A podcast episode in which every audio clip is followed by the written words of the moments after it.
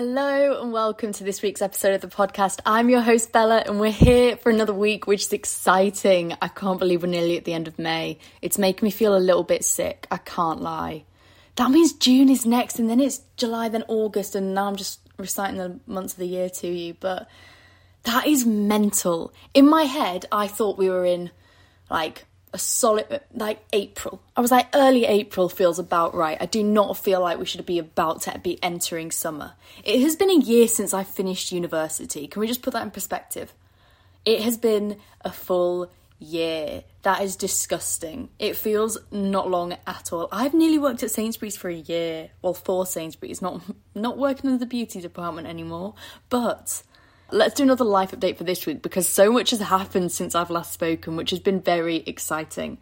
So work at the moment is going fine. It's stressful, I can't lie. It's a lot harder and I'm way more tired than I was before because I'm actually like using my brain. I'm engaging my brain, which is not it's a shock to the system, I can't lie, but this is good because when I go to London, it's going to be very similar to this. So I'm glad I've had this as kind of a stepping stone to get back into learning again. So that's been that's been a curveball, but I'm glad about it. I feel like a good level of tired. And it's been weird because even though I'm way more tired than I was before, I feel so much more productive and I'm so much like like wanting to get things done. Beforehand, when I finished work at Sainsbury's, I've been so bored for all of the day that I literally just wanted to come home and do nothing. Like absolutely nothing. I wasn't even walking to work anymore. I was literally doing fuck all. Whereas now, since I've got this new job, I think because I've lost that commute, even though it was only like 10 minutes, I've started playing the piano again, I've started running again, and all these little things that I used to really, really enjoy but then stop doing, I've just managed to find the time for again. So that has been a massive added bonus of it. but I think probably the biggest life update is what I did last week. Well, the weekend just gone. I went to a spa and it was perfect. It was exactly what I needed. I felt so tired before I went and I didn't really want to go. And I've never been to a spa break before.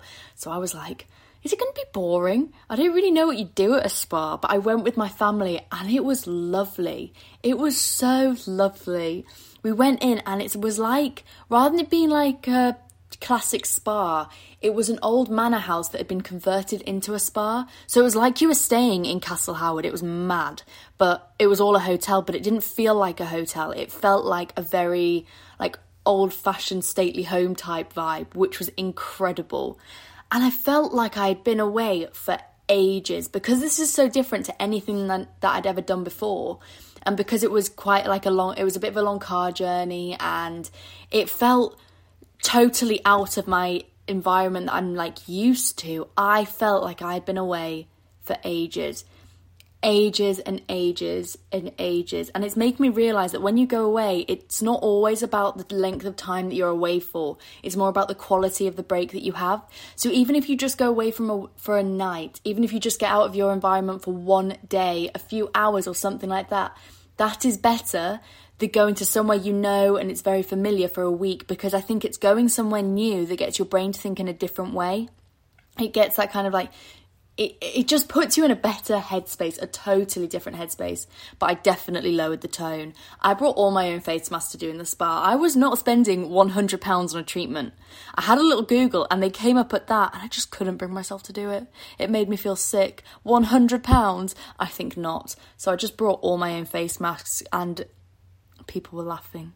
People were laughing. But it's fine. We move, we move, we move, we move. Oh, so after we went to the, so we arrived, we got checked in, then we went for a walk around the grounds, which was really pretty. They had like a walled garden area and where they grew their own vegetables and also called a vegetable patch. and they had, because it was such an old fashioned building, they just had loads of land, which was really pretty to walk around. And then we went to the spa area, which was like a swimming pool type, like saunery, steam room type thing, which was lovely. And that's where I let myself down with the face masks. And then after that, you went up and got changed, and then you had dinner, which was an adventurous menu, to say the least. Very adventurous. I don't think I'm that fussy with food. I think I'm quite good at eating a variety of things as long as it's not really meat. I'm not good at meats. But this was this was adventurous. They didn't but they had some veggie options on it, but I was not paying for roasted cauliflower. I just I couldn't bring myself to do it. So I had monkfish. Terrifying. It was terrifying, but it was actually very nice. I don't know if I'd have it again. I probably would if it was on a menu. I don't think I would purposefully cook it, if that makes sense. It was kind of a weird texture, but I liked it. And I feel like that's an exciting thing about going away because there wasn't anything else on the menu. I couldn't play it safe, so I had to try something new, and that was exciting. Oh, and there was also a piano player playing whilst we ate dinner, and that made it feel really special, especially because I went with my family and it was, we used to do family trips all the time, like my bigger extended family. But because of COVID, we haven't been able to. So this was the first time that we'd been able to go, and I went with like my nana, my auntie, and my mum, and my sister, and my other cousin. And it was so nice. And it was special as well because my sister and my cousin, they're starting to grow up a bit now. So they're both 14 going on 15 which means they're kind of joining the adult table now, if you know what I mean. Like they're joining more of the adult conversations. They're able to stay up later. They're chatting. You can actually have a conversation. It's not like the 13 year old drama, if that makes sense. So it was really, really nice. Like I actually really enjoyed it. And to top it all off, I wake up in the morning about eight ish and all of a sudden, I hear this like banging drums, like really loud banging drums. And I'm like, we are literally in the middle of nowhere. Nowhere. What is going on? And I open my window. this is so embarrassing. I open my window and I look like rough. I've just woken up. This I am not a good morning person. Open the window, stick my head out of the window. There is a full photographer, videographer, everything filming this family coming around the side and it was an Indian wedding and they were filming the wedding party coming out and they had all these like color I can't remember the word for it but you know that colorful powder paint?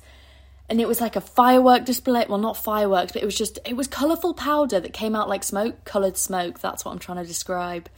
And they had that and there was the censer and there was incense and there was so much music and everyone was cheering and dancing and there's just my ugly face popping my head out like an old grandma but it's fine, we moved. But that was incredible. It was incredible. The colours, and it just made me think how British weddings, they're always so serious and so like. Do you know what I mean? Just serious and very traditional and boring. But this wedding just felt like a total celebration. Everyone was just in a massive party mood. And honestly, it was just exciting. And that's how I want my wedding to be. I do not want it to be a boring affair. Not that I'm even thinking about getting married, but if I was, it is not going to be a boring kind of funeral march. Not at all. And then we went down and we had breakfast, and I tried for the first time in my life. Right, so it's like a pan au chocolat, but with custard in it. Now, sounds weird, it wasn't weird. It was incredible. If you've ever tried those Portugal tarts like the pastel de nata, I am not saying that right, but we're going to skip over it. It was like that texture, but in a pan au chocolat. I don't know what you call them, probably not a pan au chocolat, pan au custard. I don't know. I don't know what the correct terminology is, but Jesus Christ. It was uh, breathtaking because, like, the coldness and the sweetness and everything, I'm yet to find them I Lidl don't sell them, and that's really upset me. But we move, we move. But overall, it was just a very peaceful trip, and they had this cool thing where so where where the hall was, they had their grounds, and then it was like a drop down onto loads of fields. So it looked like the grounds went on for miles and miles and miles, but they didn't. There was just like that was the end, and the sheep couldn't get in because of they were lower down, so they couldn't climb up over the wall. So that's such a clever way to add space into your area. But I mean, that did obviously mean they built their manor house on a bit of a like slope type thing but it was so smart and it looked incredible. But it was just a brilliant holiday. And then to top it all off, Nini came back from Costa Rica on the day that we got back, and it was so special and exciting. Like, I just felt so happy to see her because it hadn't been, it's been like four months. And since pandemic, this has been the longest time that she'd been away for, or any of us had been away for. And honestly, seeing her again was incredible. It was so happy. And it's weird though, because it's just slipped into being the new normal. Like I can't really remember what it was like when she wasn't here, and it'll feel really weird again when she goes because tonight I'm heading to Manchester for a week, and when I get back, she won't be here anymore because she's going off to the Azores to finish her diving internship, which is so cool, and I'm so jealous. And I was meant to be going with her, but guess who landed a job full time? Anyway, we're not sad about that because who I would not be able to afford to move to London if I didn't have this job. So we're switching that. I'm very grateful for the job. It's a good thing. Other things that happened is I finished the book about negative bias, which probably comes to the topic of this podcast really because it took me a while. It was a fat book, it was hefty. And I find with non-fiction, it's not as easy. When I'm reading fiction, I can skip I skip paragraphs and that's really bad, but I just read and I skip things because you don't really need to read it all, do you? Like not really, especially if it's like an exciting part. I just skip what's going on. This you can't do it because each thing leads into the next thing. So that wasn't even a possibility and hence why it took so long because it was already like 300 pages long and the font and everything, but I finished it and I'm so happy I finished it. And that's really what I want to talk to you about today is everything that I learned from that book to save you the two months that it took me to read it. so I initially started reading this book because Louis said something to me and it was just a passing comment on his behalf. It was like I was complaining about something as per usual. He was like, "Oh, you're so negative about this. Like you're always so negative about some this thing." Like I can't remember what he said. He was something along the lines of, "Why are you so negative about this? It's not that bad." And it really stuck. And he didn't mean it to stuck, but it stuck because it made me think I am really quick to complain. I can so easily complain about anything and everything, which isn't a good way to be. That's not positive. That's not making good things happen in your life. That's not attracting the life that I want to have and basically pushing the life I want to have away. And so I took it upon myself to solve this because it's not a good way to think. It makes me, especially because I already get quite anxious about things. So if I could manage to switch my brain into thinking more positively, I think I'd focus less on the bad things, be less anxious about the bad things, thus reducing my anxiety as a whole. It was a whole system I thought through. And so I went to the library, walked along to the library, went to the self help section, and found this book called The Power of Bad. I'm just going to go and get it now. Yeah, so it's called The Power of Bad and How to Overcome It by John Tierney and Roy F. Baumeister. It was a New York Times best-selling authors. They've also written another book called Willpower, which I kind of want to read. I don't think I'll read it soonish. I feel like I need a break from their writing because it's so it's really good, but it it was a big book, so I'm guessing Willpower it's also going to be a big book. But this is the one that I chose, and I saw it and I was like, well, that is perfect. That is exactly what I'm looking for. And I opened it up, and the intro is very insightful and it kind of gives you an introduction to the podcast. So it says, Why does a bad impression last longer than a good one? Why does losing money affect us more than gaining it? What makes phobias so hard to shake? The answer is the negativity biased, or in other words, the power of bad. We are wired to react to bad events more strongly than good ones. It makes sense in evolutionary terms, but in our modern day world, the law of bad is more powerful than ever. It governs our mood, drives marketing, and dominates the news. It can explain everything from why wars start or couples divorce to why we mess up job interviews or feud with neighbours. But there is good news. By using smart strategies from new science, we can train our brains to get better at spotting our own negativity bias, fighting back with our rational minds to manage the bad in our lives, and even using its power for positive results. As soon as I read that, I was like, you have solved it. This is exactly what I was looking for. And so I began reading it, and wow, it was incredible. I learned so many things about how our brains work, and I just like related with so many things that they were saying. And from reading it, since reading it, I've been able to catch my brain so often jumping to the bad thing. So, for example, like the other night, I was thinking through, I was like, what best thing happened today? Doing this at the end of my night has massively managed to shift my mindset into being more positive. Because the other day, I was falling asleep, I was like, it's been a shit day, I'm so upset, it's been awful, just having a proper, this has been an awful day. And then I was like, no, it hasn't been. It actually hasn't been. If we think of how many good things that happened today, they outweigh this one bad thing. There was like seven great things that had happened and one bad thing. But because I had focused on that one bad thing, that was it. I wasn't going to do it anymore. Uh, that was the the day was a total write off. And I think this similarly with reviews. This, even if there is 500 reviews saying this is the best book I have ever read, if there is one review saying to me it's bad, It's bad quality. It doesn't work that well. I will instantly write it off. I will write it off and just not really consider it anymore. And that is the power of the negativity bias. I love how this book split up the different chapters as well. It splits up each of the different chapters into a different lesson that you could learn, and I found that so helpful because everything kind of, although everything led from A to B to C to D, in each one it was kind of like its own mini book. In each one it had its own like point, evidence, case, proving it, and then how to impact that into your own life, and I thought that was brilliant. I think the first lesson as well was so impactful that it really made me want to carry on the first lesson, they describe it as so they describe it as how bad is bad, enlisting the enlisting the rational mind. So the first lesson that I learned from this book is how we need to start rationalizing the level of bad against the level of good.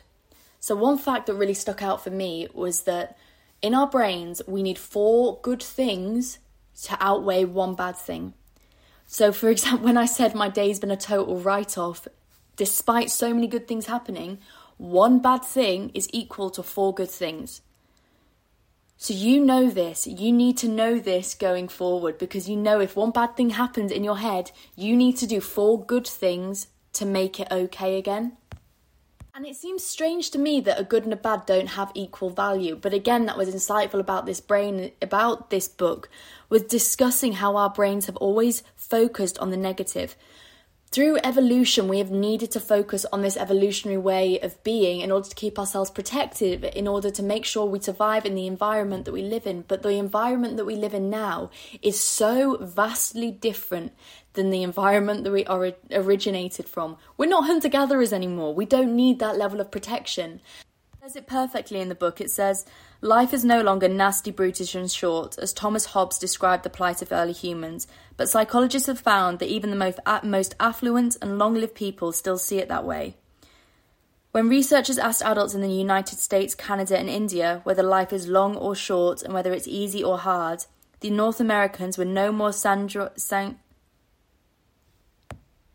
Barely one in eight of the North Americans considered life to be both long and easy, while a majority considered it both short and hard. The optimists, not surprisingly, were significantly happier than the pessimists. They were also more public spirited, more likely to vote, donate to charity, and to do volunteer work in their community. We are not where we used to be, but we are totally oblivious to how far our society has come along. And I think this is what makes this podcast so important because if you can start acknowledging these things in your head that are putting these barriers up on your happiness, you can achieve so much more. So, as I said, the first thing that I really took from this book was that four good things need to compensate one bad thing. And this is particularly important in relationships.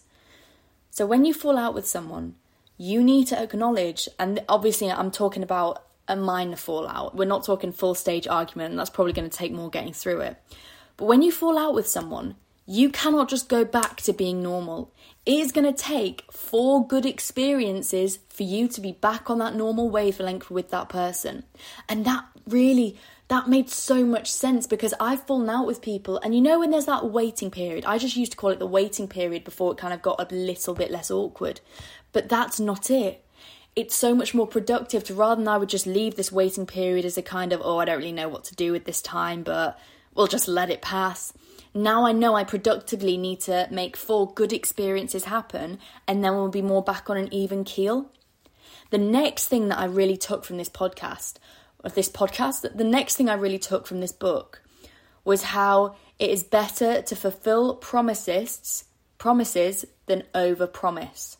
So, one of the biggest issues I have is I get caught in the moment and I will promise someone something. I'll say, Oh, let's do this plan together. Let's go for coffee. Let's go for ice cream. I have so much free time. And then I will get home and I will look at what I have on my plate and I'll think, Fuck, I cannot fit that in. I cannot fit that in. And I've promised it to them. And now I'm going to let them down because in that moment it felt really good to say that to that person and make that person really happy. But what I have taken away from this book is that it's so much more positive to not let someone down than to promise them something good because the power of that bad response, the power of letting them down and that negativity will last so much longer than just promising them something a little bit lower and fulfilling that promise. So they might you they will remember less.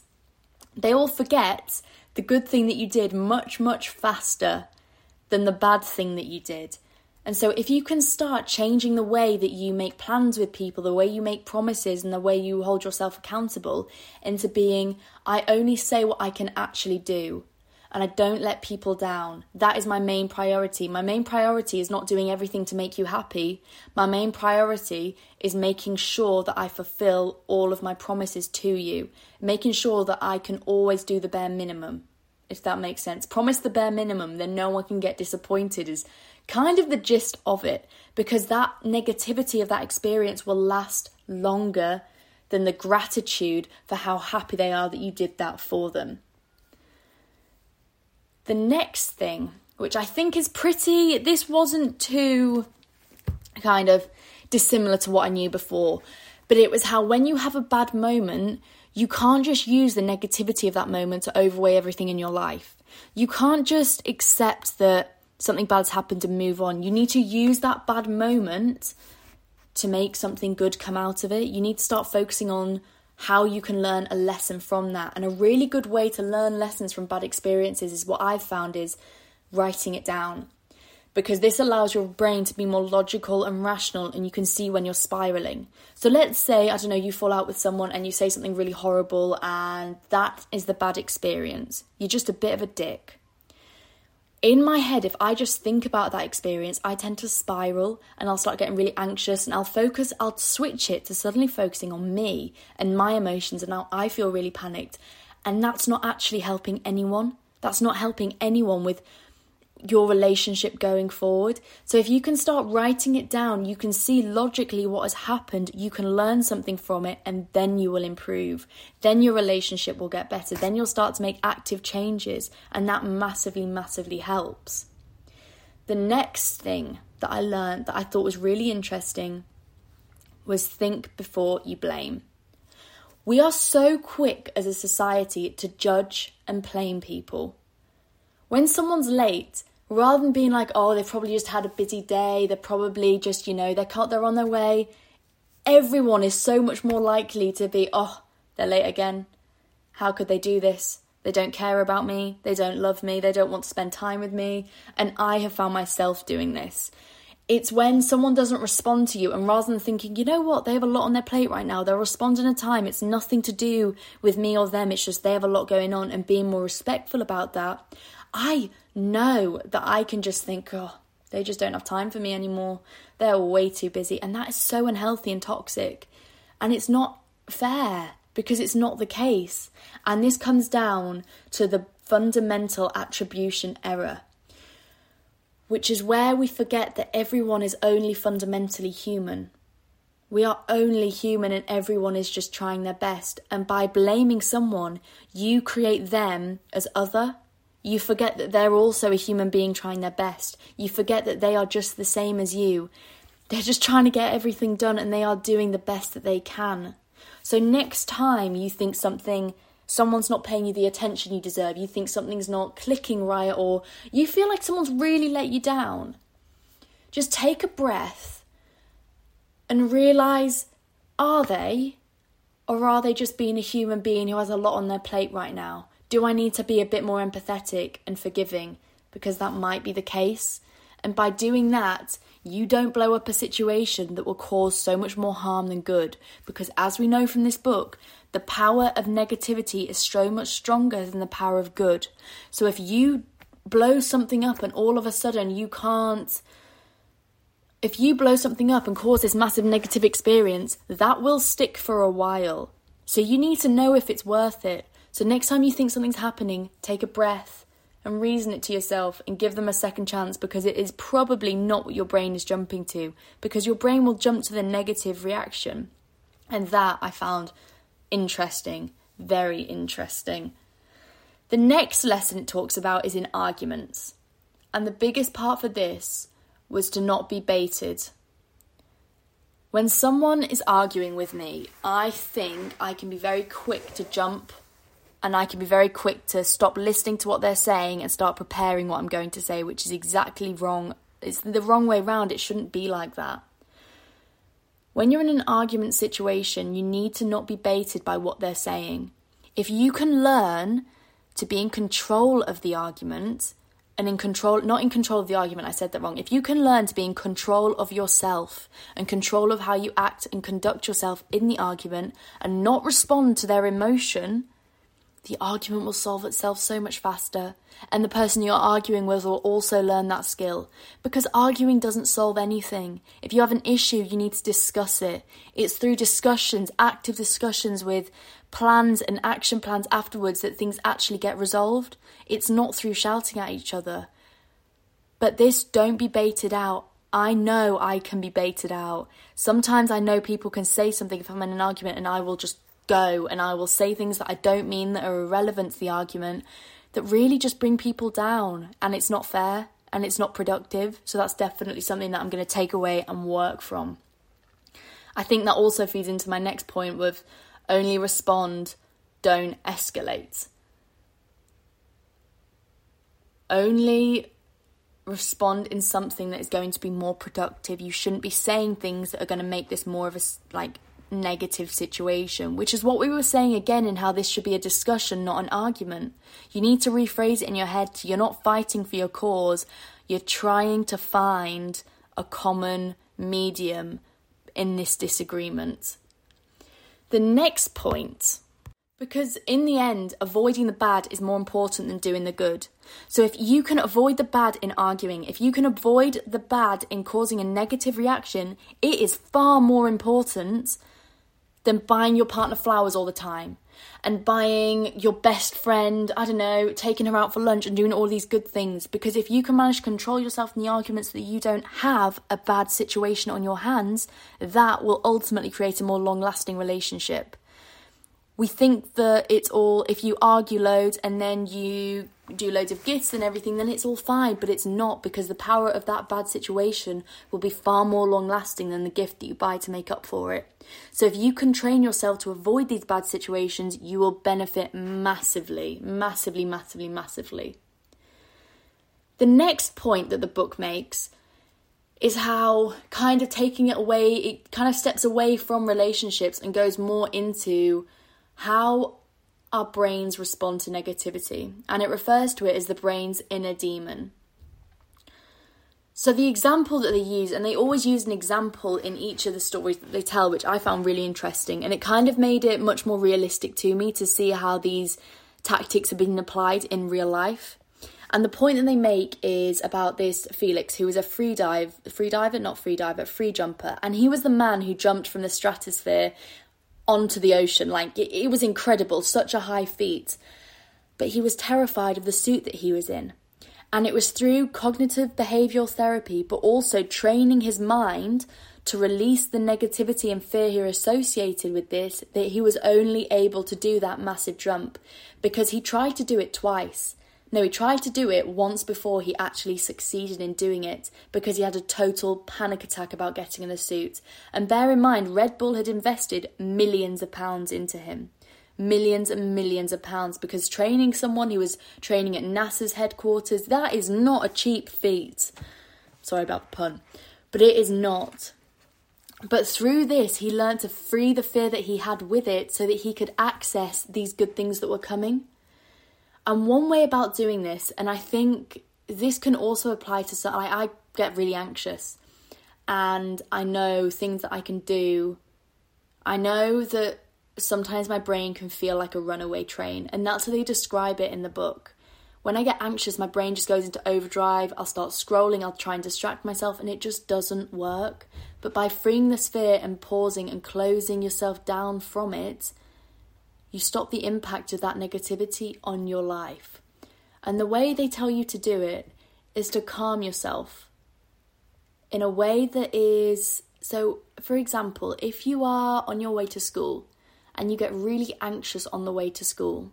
You need to make your brain realize that that is not a bad situation that you are in. School is not bad. You will be okay when you get there. And one way to do this is by controlling your mind so that once it reaches each stage point, so I don't know, halfway you might start feeling sick. And the way that Felix taught himself not to be nervous of going to the NASA headquarters, because it was getting to the point where he was having panic attacks on the way, was that he would get to halfway. And when he started feeling sick, he would stop. And he would calm himself down until he realised that he was okay. And then he would carry on. And by having these step points in, he managed to control his nerves so his brain wasn't like a runaway train anymore. It wasn't taking total control over him anymore. He was breathing and he was calm and he was present and he was able to control that emotion. And I think we can all take that into our everyday lives. When you start feeling these signposts, the emotional dashboard, as I've spoken about before, when you see things going off, you need to stop because something's not right. And the thing for me is when I get like that, because it's not a point where I'm at, it's more like I need to do something to get myself out of the slump. And the thing that I do is I can go for a run. If I go for a run, I know I will feel less anxious afterwards because it's shaking that anxiety after me. You need to find what your plan is and create this action plan for when you start feeling this negative emotion so that it can't control you anymore. And if you manage to implement these for each stage, you can create a coping strategy that means you can pretty much do anything. Because if you can manage to control your mind in these situations, you're pretty unstoppable. There's not a lot that can go wrong. Once you've noticed this, and reciting a coping statement also helps. So, whilst I was running, I start thinking about what's going on, and I recite to me my coping statement is no one is against you. You're not being attacked. You're safe. You're okay. You're loved. Everything is fine. Because a lot of my anxiety will start to stem from me thinking that I'm I'm never being attacked by people, obviously not physically, I mean verbally. It's never like that, but I have got that in my head, and I think everyone's against me and having a go at me, and that I'm not fitting in, and that that's going really badly.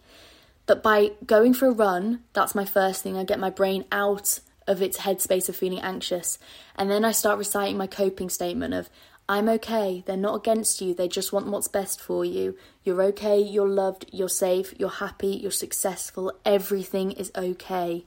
You are okay. I feel so much calmer. And then when I come back home, by the time I step through the door, I'm in such a better headspace to come to terms with what I was stressed about before. So that has been really, really helpful for me. And I think the final thing, because ah, I've got to go, guys, I've got a train to catch. The final thing, well, there was a few other points they make about how penalties are more influential than rewards. So if you need to do something, it's far more better to tell yourself you won't get to do something than giving yourself something to do when you get it. And I know what they mean because for me, I would tell myself if I don't revise this, then I cannot go out tonight. And that would motivate me more than if I do revise this, then I can go out tonight. Because I also could just stay at home and that would be fine. But if I knew that I had already made the plan to go out, but I would have to cancel if I couldn't go, that was far more influential in doing something good. So that's definitely a tip I would use if you are, I don't know, at uni, at school, or if you're just needing to motivate yourself to get things done. That has really, really helped me. And the final point they make is about the Pollyanna principle, which is I don't know if you've watched it, I have never watched it, but it's a film where this girl has a pretty horrible life, I can't lie. And she plays this game where she's grateful for everything. And I mean, one of the cringiest sentences is like, she loses the ability to walk, and then she's like, but at least I was able to walk. She always finds the positive, and that's the game, the Pollyanna principle, finding the positive in every situation. And this is a rule that is also repeated in The Secret, which is a book I'm reading at the moment, which I'm also completing. It's a 28 day gratitude process, which are meant to attract more abundance and good into your life, but I really just wanted to start being more positive, and it's really helped with that. And I think when you find yourself in a negative frame of mind and you find yourself complaining, stop yourself and realize, okay, I went out for food and the food was awful and it was terrible, and you see yourself complaining about the meal, stop yourself and think, okay, the food wasn't great, but I had a lovely conversation. The waiter was really, really interesting and so helpful and kind. I had a lovely drink. I got to get out. I left the house. I went for a walk. Try and find the positives in something, and if you stop focusing on the bad of that experience, you'll realize it wasn't as bad as you think it was. This has happened to me so many times of that I think it was a really bad experience, that I had a miserable time and it was rubbish and just a total write off. And then I'll look over it and I'll realize it wasn't all that bad. It really wasn't. It was actually pretty great. Just something went wrong in that because of the negativity bias is the thing that is dominating. But I need to run because my train is in 10 minutes, no, 20 minutes, and I am not yet in the car, but that's fine. Have I bought a train ticket? No. All these things are going wrong, but we're moving. It's fine. I hope you're all having a lovely week, and next week's podcast will be a little longer, I promise. I've got one episode of This Is Us is left, and I was sobbing last night at the final episode. I need someone else to watch it so we can discuss because. it's intense at the moment. But I hope you'll have a lovely weekend and I'll speak to you soon. Make sure you're following me on Instagram at you've got mail underscore pod and I now have a TikTok account which is also at you've got mail underscore pod. So it's pretty easy to find. Thank you for listening and enjoy the rest of your day. Love you. Bye.